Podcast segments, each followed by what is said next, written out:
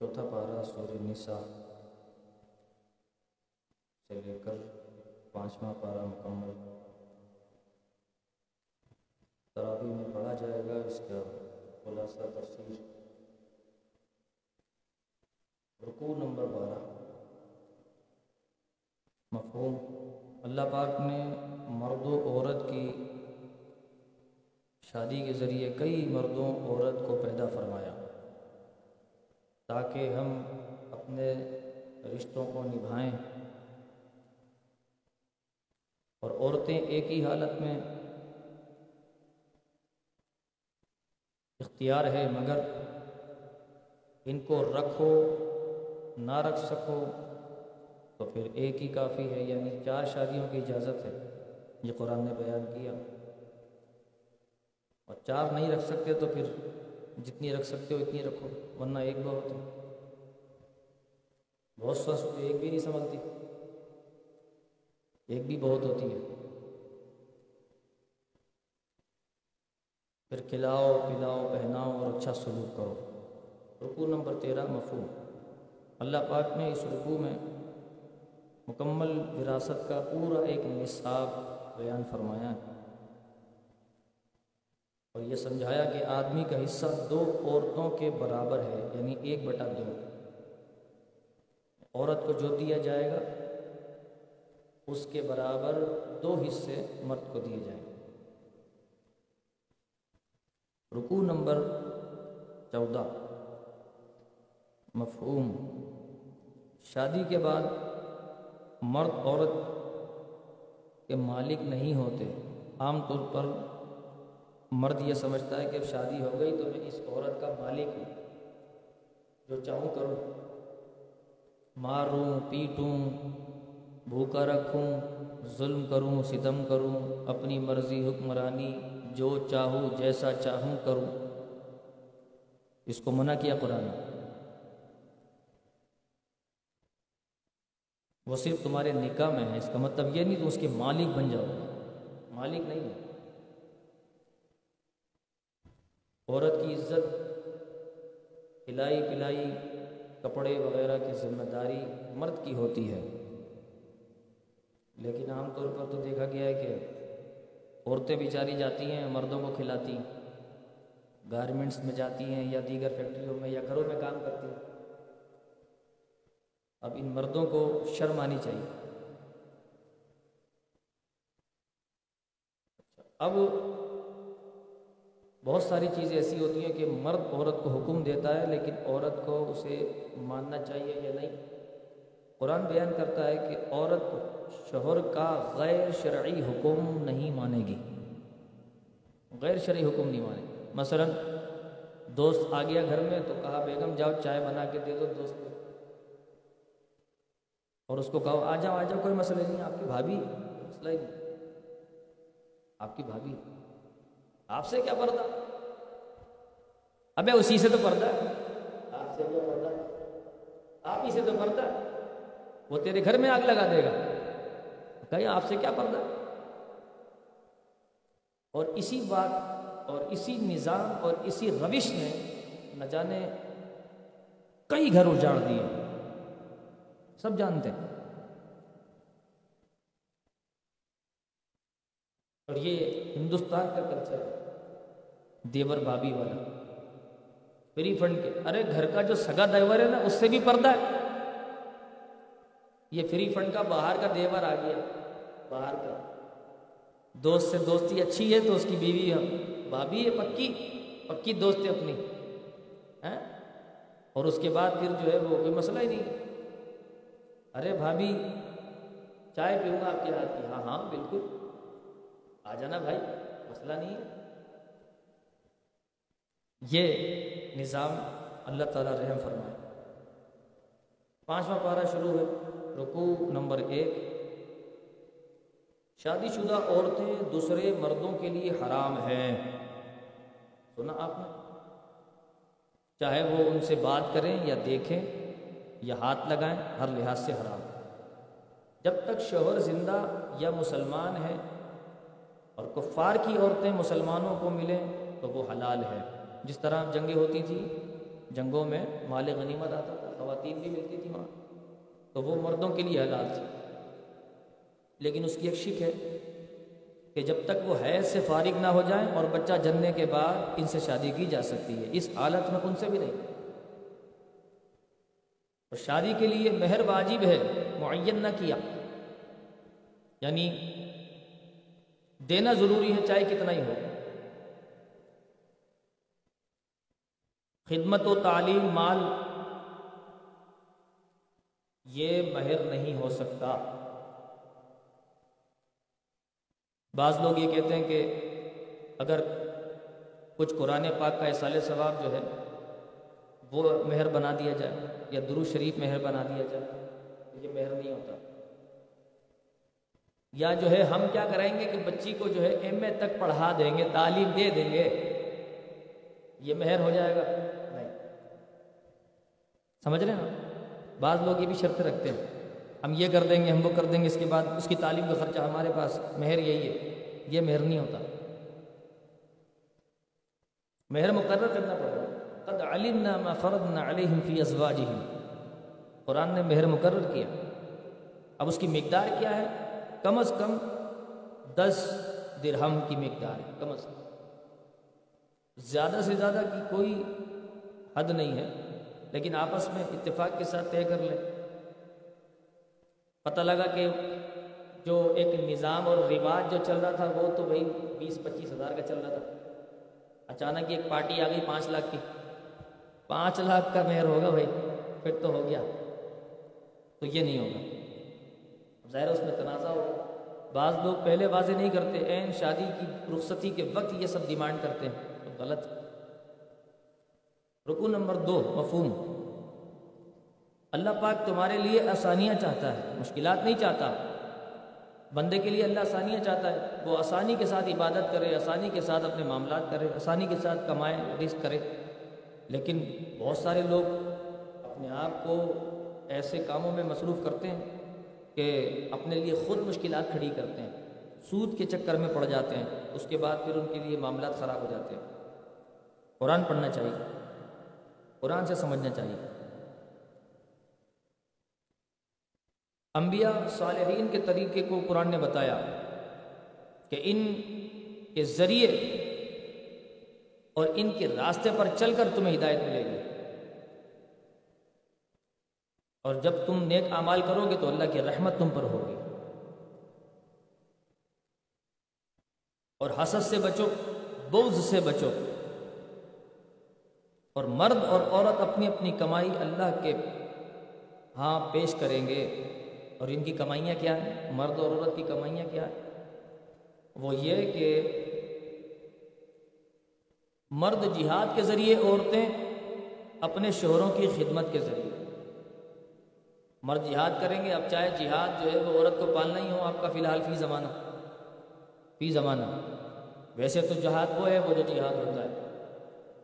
لیکن آج کل تو اگر اپنی فیملی کو کوئی شخص پال رہا ہے اور وہ ان کو کھلاتا پلاتا ہے تو اس کے لیے سب سے بڑا جہاد یہی ہے۔ اور خواتین کا جہاد یہ ہے کہ وہ شوہروں کی خدمت کریں۔ تو وہ جہاد بھی مراد ہے یہ بھی۔ اور اس پر ہی ان کو اللہ تبارک و تعالیٰ جو ہے اجر دے گا۔ رکو نمبر تین، عورتوں کو لازم ہے کہ اپنے شوہروں کی اطاعت کریں۔ اور عورتوں پر ان کے مرد جو ہے وہ حاکم ہیں۔ حاکم ہونے کا مطلب یہ نہیں کہ ظالم ہیں۔ حاکم ہیں۔ گھر کا نظام بنانے میں، اپنے معمولات کو سیدھا کرنے میں۔ یہ نہیں کہ عورت سے پوچھ رہے ہیں جی بتائیے بیگم کیا کرنا ہے آج؟ آج کیا پکانا ہے؟ اور آج جو ہے وہ یا باہر کھانا کھانا ہے یا گھر میں کھانا کھانا ہے؟ اچھا آج پوچھا لگانا ہے یا نہیں لگانا؟ یا آج جو ہے وہ برتن آدھے میں دھو لیتا ہوں؟ یہ نہیں یہ نہیں ہے نظام۔ اگر اس کو ہم دوسرے انداز میں سمجھ لیں کہ یہ سارا نظام عورت کے ہاتھ میں ہے، مثلا کہ وہ برتن بھی دھوتی ہے، کپڑے بھی دھوتی ہے، کھانا بھی پکاتی ہے، سارا نظام اس کے ہاتھ میں ہے۔ اور آدمی آ جاتا ہے، چلو آج تھوڑے سے برتن تمہارے ساتھ میں دھو لیتا ہوں۔ اب سمجھ رہے ہیں بات؟ چلو تھوڑے کپڑے میں دھو لیتا ہوں۔ چلو کپڑے میں نہیں چھوڑ دیتا۔ چلو میں آپ کی یہ ہیلپ کر دوں کتنی اچھی بات ہے۔ کوئی بری بات تو نہیں ہے۔ لیکن نظام بنا دے وہ چل میاں کیا کر رہے ہیں یہاں پر شاباش، برتن دو اتنی دیر ہو گئی بیٹھا ہوا یہاں پہ۔ تو پھر تو یہ صحیح نہیں یہ الٹا۔ اگر آپ اس طرح کریں کتنا اچھا ہے۔ تو حاکم جو ہے اچھا پھر خاندانی فیصلے۔ معاملات گھر کے دیکھنا، خاندانی دیکھنا، شادی بیاہ کے معاملہ طے کرنا۔ جھگڑے فساد کے معاملات یہ سارے کے سارے کام مردیں مردوں کے کام ہیں، عورتوں کے نہیں ہیں۔ بعض مرد پیچھے ہوتے ہیں، عورتیں آگے فیصلے کر رہی ہوتی تم ہٹو، تمہیں بات کرنی نہیں آتی، میں بات کرتی ہوں۔ تم سے بات نہیں ہوگی۔ اسے بات کرنی نہیں آتی۔ شور ایسی بن گیا بات کس کو کرنی آتی؟ اس کو بات تھوڑی کرنی آتی ہے تو گالیاں دے گی اور چل چل چل چل، کینچی کی طرح زبان چلائے گی۔ اگلا بولے گا، یار، اس عورت کو کیا سمجھائیں؟ وہ یہ سمجھتی ہے میری چلتی میں حاکم ہو گئی قرآن کہہ رہا ہے تو حاکم بن ہی نہیں سکتی حاکم تو مرد ہے۔ تو اس لیے یہ سمجھنا چاہیے۔ رکو نمبر چار۔ نشہ کرنا حرام ہے چاہے وہ کوئی سا بھی ہو۔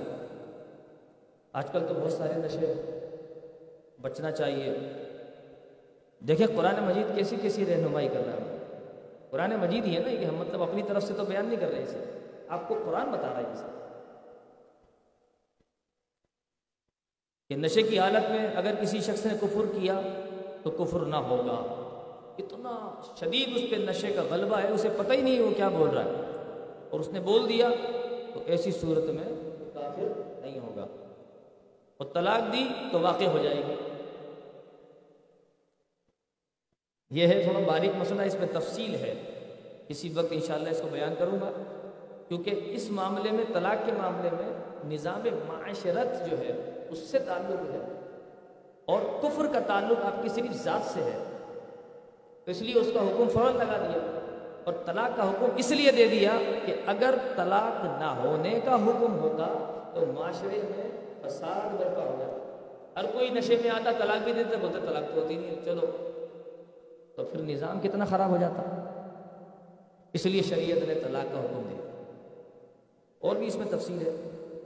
اچھا مسئلہ یہ ہے کہ بیماری اور سفر کی حالت میں اللہ تعالیٰ نے جو ہے وضو کے بجائے تیمم کی اجازت دی ہے۔ اگر کوئی شخص بیمار ہے، ٹھنڈے پانی کی وجہ سے وضو نہیں بنا سکتا، تو تیمم کر سکتا ہے۔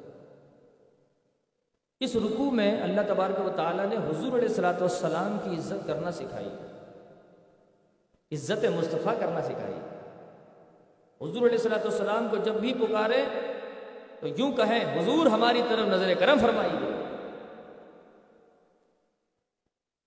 ہماری بات کو سنیں تو ان کے لیے بھلائی ہوگی۔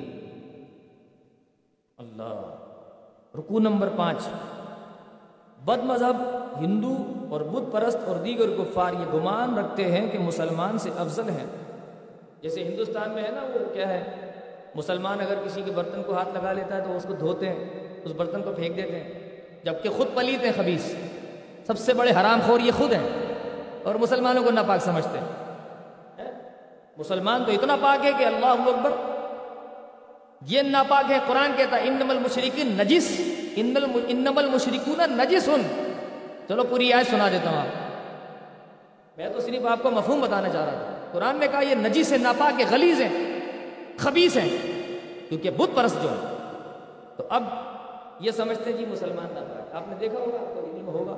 کیونکہ دوست، ہمارے بعض رشتہ دار جو ہیں وہ انڈیا میں بھی بتاتے ہیں کہ گلاس استعمال کر رہی ہے تو گلاس پھینکتے ہیں اور جو ہے برتن استعمال کر لیا تو برتن، ہاتھ لگا لیا تو وہ ایسا سمجھتے ہیں، بنی ہے۔ دو ٹکے کے بنی ہے۔ ایسا سمجھتے ہیں جیسے کہ مسلمانوں کی عزت ہی کوئی۔ ارے عزت ہی تو اللہ کی، اس کے رسول کی اور مسلمانوں کی، اور کسی کی عزت نہیں ہے۔ عزت ہے تو مسلمان کی۔ ایک دفعہ نبی پاک علیہ السلاۃ والسلام خانہ کعبہ کے سامنے کھڑے ہوئے اور خانہ کعبہ کو کھڑے ہو کر دیکھا اے خانہ کعبہ، تیری حرمت سے زیادہ حرمت مسلمان کی ہے۔ اندازہ کر لیں کہ مسلمان کی عزت خانہ کعبہ سے زیادہ ہے۔ مسلمان اپنی عزت بھول گیا۔ تو قرآن نے بیان کیا کہ اس کی عزت سب سے زیادہ ہے۔ اللہ پاک نے ان بت پرستوں پر، ان مشرقین پر لانت فرمائی ہے قرآن مجید۔ یہ لانت کے مستحق اللہ تعالیٰ کا ان کے اوپر عذاب ہے جہنم کی آگ میں جلیں گے اور ان کی کیفیت کیا ہوگی؟ الامان الحفیظ۔ آپ دیکھیں کہ قرآن بیان کرتا ہے کہ ان کی کھال جو ہے وہ جل جائے گی اور پھر دوسری مرتبہ دوبارہ آ جائے گی۔ پھر جلے گی، پھر آ جائے گی۔ کتنا شدید دردناک ان کو عذاب دیا جائے۔ اللہ اکبر۔ اچھا اب بڑی اہم بات قرآن نے بیان کی کہ جب تم آپس میں کسی بات میں تنازع میں آ جاؤ، جھگڑا ہو جائے، تو تم اللہ، اس کے رسول کی طرف اپنے معاملات کو پھیرو۔ ان تنازعات فی شعین فردو اللہ ورس اچھا اب ہوتا کیا ہے؟ اب دیکھیے۔ یعنی اگر تم کسی معاملے میں تنازع کرو، تو اللہ پاک اور اس کے رسول صلی اللہ علیہ وسلم کے حضور رجوع کرو۔ اگر تم مومن ہو، آج کل کیا ہوتا؟ اگر کوئی خاندانی دنیاوی مسئلہ ہو جائے تو قسمت سے کوئی اسلام کی بات بھی کر لے تو کہتے ہیں، دین کو، قرآن کو، اسلام کو بیچ میں مت لاؤ۔ ایسا کہتے ہیں اندازہ کر۔ بالکل الٹا کرتے ہیں ہم لوگ۔ مثلا دو بھائیوں میں جھگڑا ہو گیا، میاں بیوی میں جھگڑا ہو گیا، یا دو خاندانوں میں جھگڑا ہو گیا، یا محلے والے آپس میں جھگڑ گئے، کوئی ایسی بات ہوئی تو دین کی بات کی؟ دین کو مت لاؤ بیچ میں۔ تو پھر کس کو لائیں؟ کس کو لائیں بھائی آپ، یہ بتا دیں۔ جبکہ قرآن کہہ رہا ہے کہ جو معاملہ ہو جائے تو تم اللہ، اس کے رسول کی طرف پھیر دو اس کو، فیصلہ کرنے والی ذات ہی وہ۔ ورنہ آپ کے معاملات جو ہیں بگڑ جائیں گے۔ پھر آگے قرآن کیا کہتا ہے؟ کہ دین کو اسلام کو بیچ میں لانے سے فائدہ کیا ہوگا؟ قرآن و حدیث کو اپنے معمولات میں شامل کرنے کا فائدہ کیا ہوگا؟ کہ مسئلے حل ہوں گے۔ ورنہ کیا ہوگا؟ فتنہ۔ غارت گری ہوگی، دشمنی بڑھے گی اور نہ جانے کیا کیا ہوگا۔ آپ دیکھ لیں کہ دس روپے پہ اور دو سو روپے پہ لوگ کیا مر نہیں رہے پنجاب میں اور دیگر جگہوں پر؟ آپ خبریں دیکھ رہے ہوں گے روز۔ تھوڑا جھگڑا ہو گیا، کام ہو گیا۔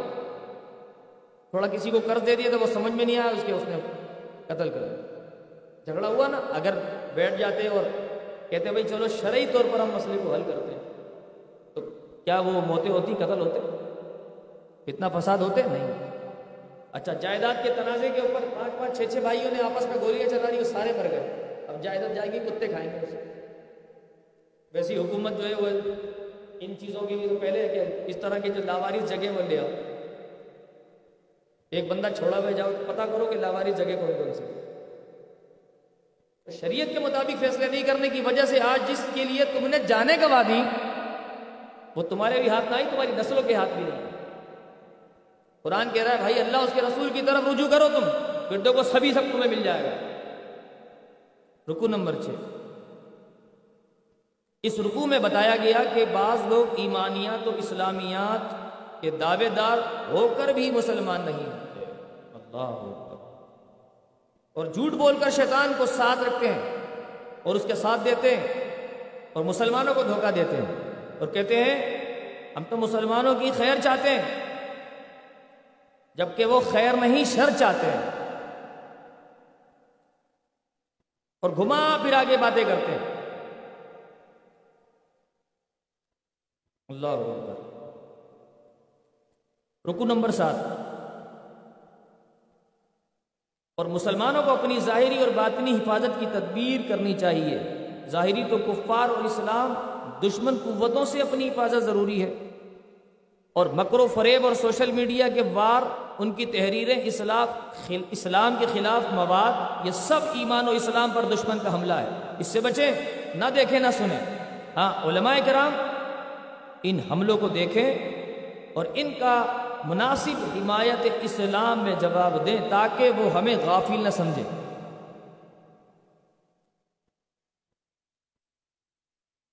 رکو نمبر آٹھ۔ دنیا کی زندگی بہت تھوڑی ہے اور اللہ پاک سے ڈرنے والوں کی آخرت بہت اچھی ہے۔ نماز قائم کرو، زکوٰۃ ادا کرو۔ اچھا اسی رکو کے اندر بتایا گیا کہ جھوٹے نبیوں کا رد کیا گیا، جیسے الہامی نبی، قادیانی وغیرہ۔ ان لوگوں کی باتوں میں بہت اختلاف اور گندگی موجود ہے۔ کیونکہ یہ کذاب ہے جھوٹے یہ خوش قسمتی سے یوں سمجھ لیں کہ جو درس سن رہے ہیں، قرآن کا۔ خوش قسمتی سے ان کو قرآن کا یہ علم جو ہے مل رہا ہے۔ ورنہ کیا گھر پر بیٹھ کر یا آپ خود بھی اگر قرآن کھول کے اگر یہ نکالنا چاہیں گے تو نہیں ملے گا۔ یہ بڑی محنت کے بعد یہ سب چیزیں سامنے آئی ہیں۔ بہت زیادہ جو ہے وہ اپنے آپ کو تکلیف میں ڈال کے لکھنے والے لکھتے ہیں۔ بڑی محنت کرتے ہیں عرق ریزی کرتے ہیں، اس کو بڑی محنت کرتے ہیں۔ اور اس کے بعد اس کو جو ہے وہ اگر لوگوں تک پہنچائیں اور کوئی اس پر عمل کر کے جنت میں چلا جائے تو ان کے لیے یہی سبق ان کا لکھنا وصول ہو گیا، ان کا پہنچانا وصول ہو گیا۔ اور تھوڑے ہی لوگ ہوتے ہیں جو اللہ کے دین کی طرف رغبت کرتے ہیں۔ سارے کرنے لگے تو کیا ہی بات ہے۔ قادیانی جو ہے یہ جو نبوت کا دعویٰ کر کے اور کافر ہو گئے ہیں انہیں نبی پاک علیہ صلاۃ والسلام کی انہوں نے شان میں گستاخی کی ہے اور حضور کی شان میں گستاخی کے سبب انہوں نے اللہ کی شان میں گستاخی کر دی۔ کیونکہ جو انبیاء ہوتے ہیں، یہ مسئلہ سمجھنے کا ہے۔ جو انبیاء ہوتے ہیں، وہ اللہ کی ذات کے عکاس ہوتے ہیں۔ یعنی جیسا پروردگار عالم اپنے نبیوں کو پیغام دے کر بھیجتا ہے، جو اخلاق اس کا ہے، وہی اخلاق انبیاء کا بھی ہوتا ہے۔ تو یہ تو پکا غلیظ خبیص تھا، یہ مرزا قادیانی اور جو بھی دعویٰ کرے وہ غلیظ ہے۔ تو اگر یہ اپنے آپ کو نبی کہے تو ظاہر ہے کہ یہ اللہ کا عکاس تو نہیں ہو سکتا نا۔ اللہ تعالیٰ کا بھیجا ہوا نمائندہ تو نہیں ہو سکتا نا۔ یہ گستاخی کس کی ہوئی؟ اللہ یہ اللہ کی شان میں گستاخی ہوئی۔ اچھا پھر قرآن مجید نے سلام کے حوالے سے بھی تھوڑا سا اشارہ کرتے ہوئے کہا مفہوم یہ ہے کہ تم سلام کو عام کرو۔ آتے جاتے سلام کو عام کرو۔ بعض لوگ جو ہیں وہ ایک سے دو مرتبہ سلام کرتے والے پاگل تو نہیں ہوگے نفسیاتی تو نہیں کہ بار بار سلام کر رہے ہیں۔ استغفر اللہ حتیٰ کہ حدیث میں یہ آیا کہ اگر تم سلام کرنے کے لیے گزرے اور دوبارہ وہاں سے گزرے اور اگر بیچ میں ایک دیوار کا فاصلہ آ گیا تھا، پھر دوبارہ اسی آدمی کے پاس آیا دوبارہ سلام کرو۔ ایک دیوار کا فاصلہ آ گیا تھا، پردہ آ گیا تھا بیچ میں۔ پھر دوبارہ اسی کی طرف آنا ہوا تو پھر سلام کرو۔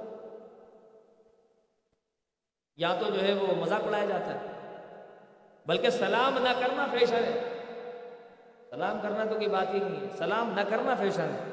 اور پھر بھی بہت مشکل سے بھی اگر کچھ ایک دوسرے کی چہرہ دیکھ لیا، گردن بھی ہل گئی، یوں بھی ہو گیا، یہودیوں کی طرح نشان دکھانا ایسے۔ یہودی ایسے کرتے ہیں نا، سلام نہیں کرتے۔ مسلمان اگر دور سے سلام کرتے ہیں تو ایسے کرتے یا ایسے کر لیں گے۔ اور منہ سے سلام نکالیں گے، السلام علیکم۔ بھلے سامنے والے کو آواز نہیں آ رہی، بہت دور ہے۔ ایسے کر لیں، ایسے کر لیں، ایسے کر لیں۔ مسلمانوں کا طریقہ، یہودیوں کا۔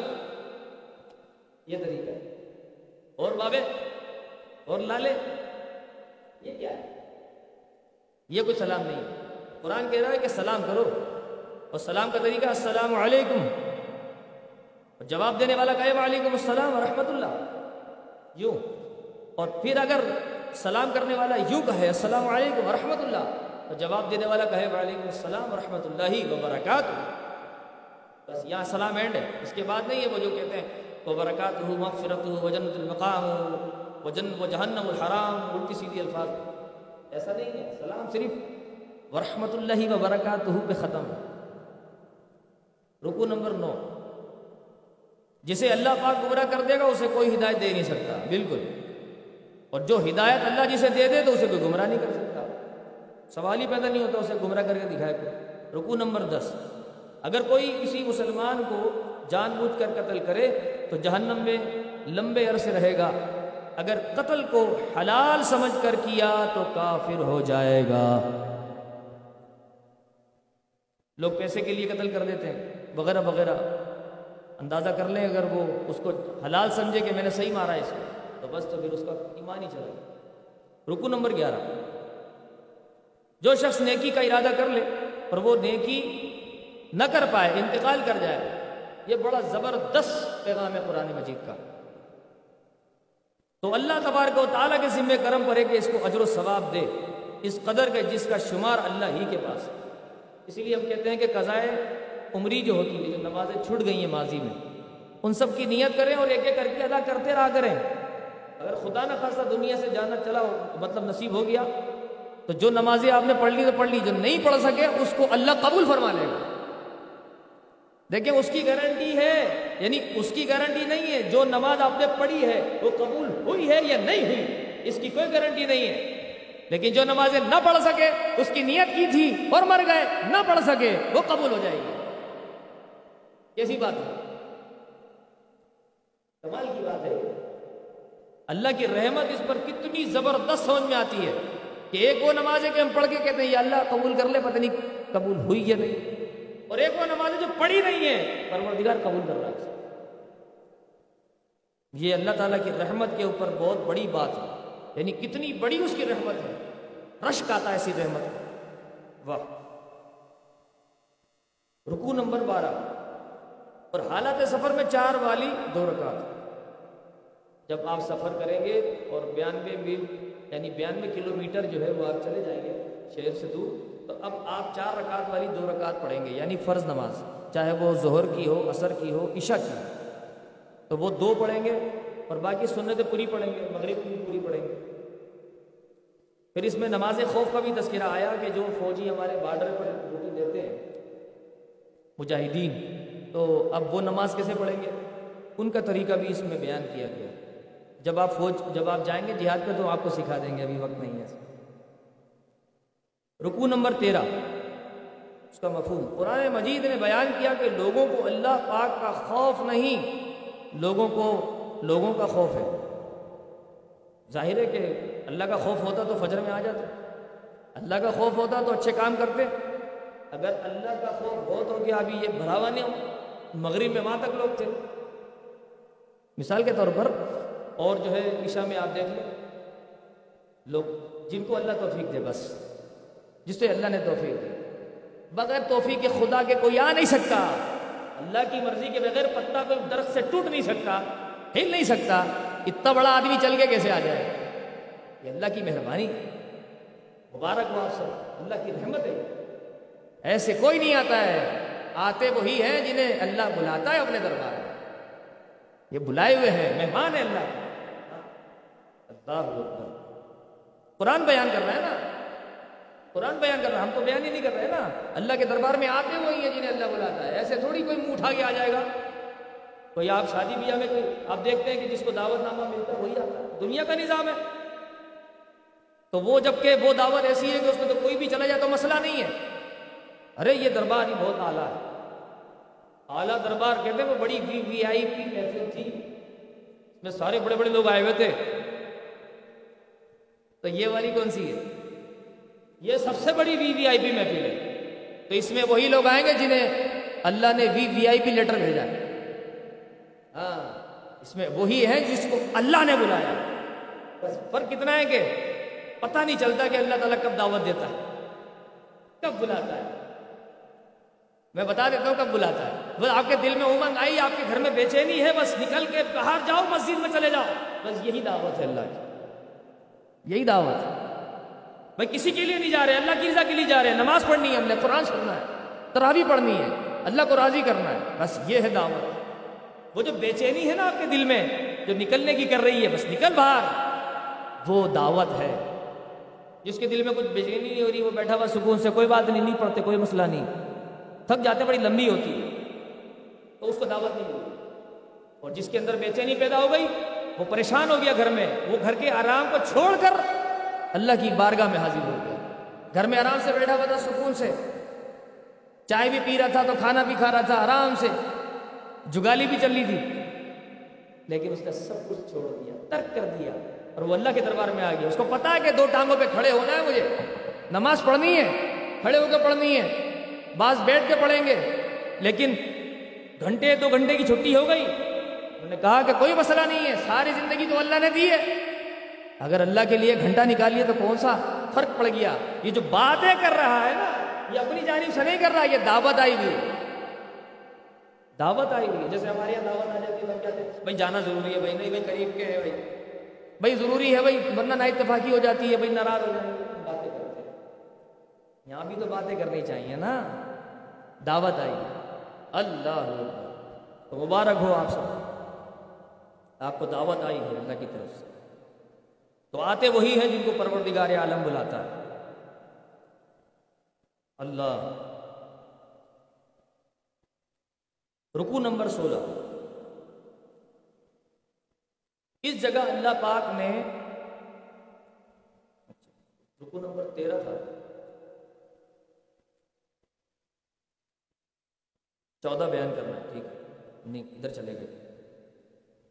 حضور علیہ السلاۃ والسلام پر اللہ پاک کا اتنا بڑا کرم ہے کہ حضور علیہ السلاۃ والسلام کی ظاہری حیات طیبہ میں بھی کسی کافر کو یہ مجال نہیں ہوئی کہ وہ حضور علیہ السلاۃ والسلام کو کچھ بگاڑتا یہ ایسا موضوع ہے کہ اس پر میں آپ کو دو گھنٹے بھی بولوں تو شاید ختم نہ ہو۔ یعنی حضور علیہ السلاۃ والسلام کو کتنے لوگوں نے قتل کرنے کی کوشش کی، لیکن مجال نہیں ہے کہ وہ قتل کر سکے۔ حتیٰ کہ قریب پہنچ کر ہلکا سا نشان بھی نہ لگا سکے، حضور کو ہاتھ بھی نہ لگا سکے۔ ایک دفعہ ابو جہل نے جو ہے پلاننگ بنائی اپنے ساتھیوں کے ساتھ اور کہا کہ ابھی حضور آ رہے ہیں، سامنے سے میں دیکھ رہا ہوں۔ آ رہے ہیں تو تم کھڑے نہیں ہونا۔ کھڑے نہیں ہونا۔ بیٹھے رہنا۔ تو جیسی حضور علیہ وسلم تشریف لائے، سب سے پہلے خود ہی کھڑا ہوا۔ سب سے پہلے خود ہی کھڑا ہو گیا۔ حضور گزر گئے وہاں سے۔ یہ کھڑا ہی کھڑے گرے اب کھڑا ہی ہے۔ تو اس کے چیلوں نے کہا خبیص اب تو بیٹھ جا۔ چلے گئے۔ کہنے لگے، تم نے ہمیں منع کیا اور خود پہلے کھڑا ہو گیا۔ کہا، خدا کی قسم میں نہیں جانتا۔ میں نے دیکھا کہ حضور تو تشریف لا رہے تھے اور حضور کی آگے آگے ایک لئیم شعیم آدمی، بڑا بھانک چہرہ تھا اس کا۔ وہ آ رہا تھا اور اس نے میرا کان پکڑ کے کھڑا کر دیا۔ بولا، کھڑا وہ کون تھے؟ حضرت جبریل امین تھے۔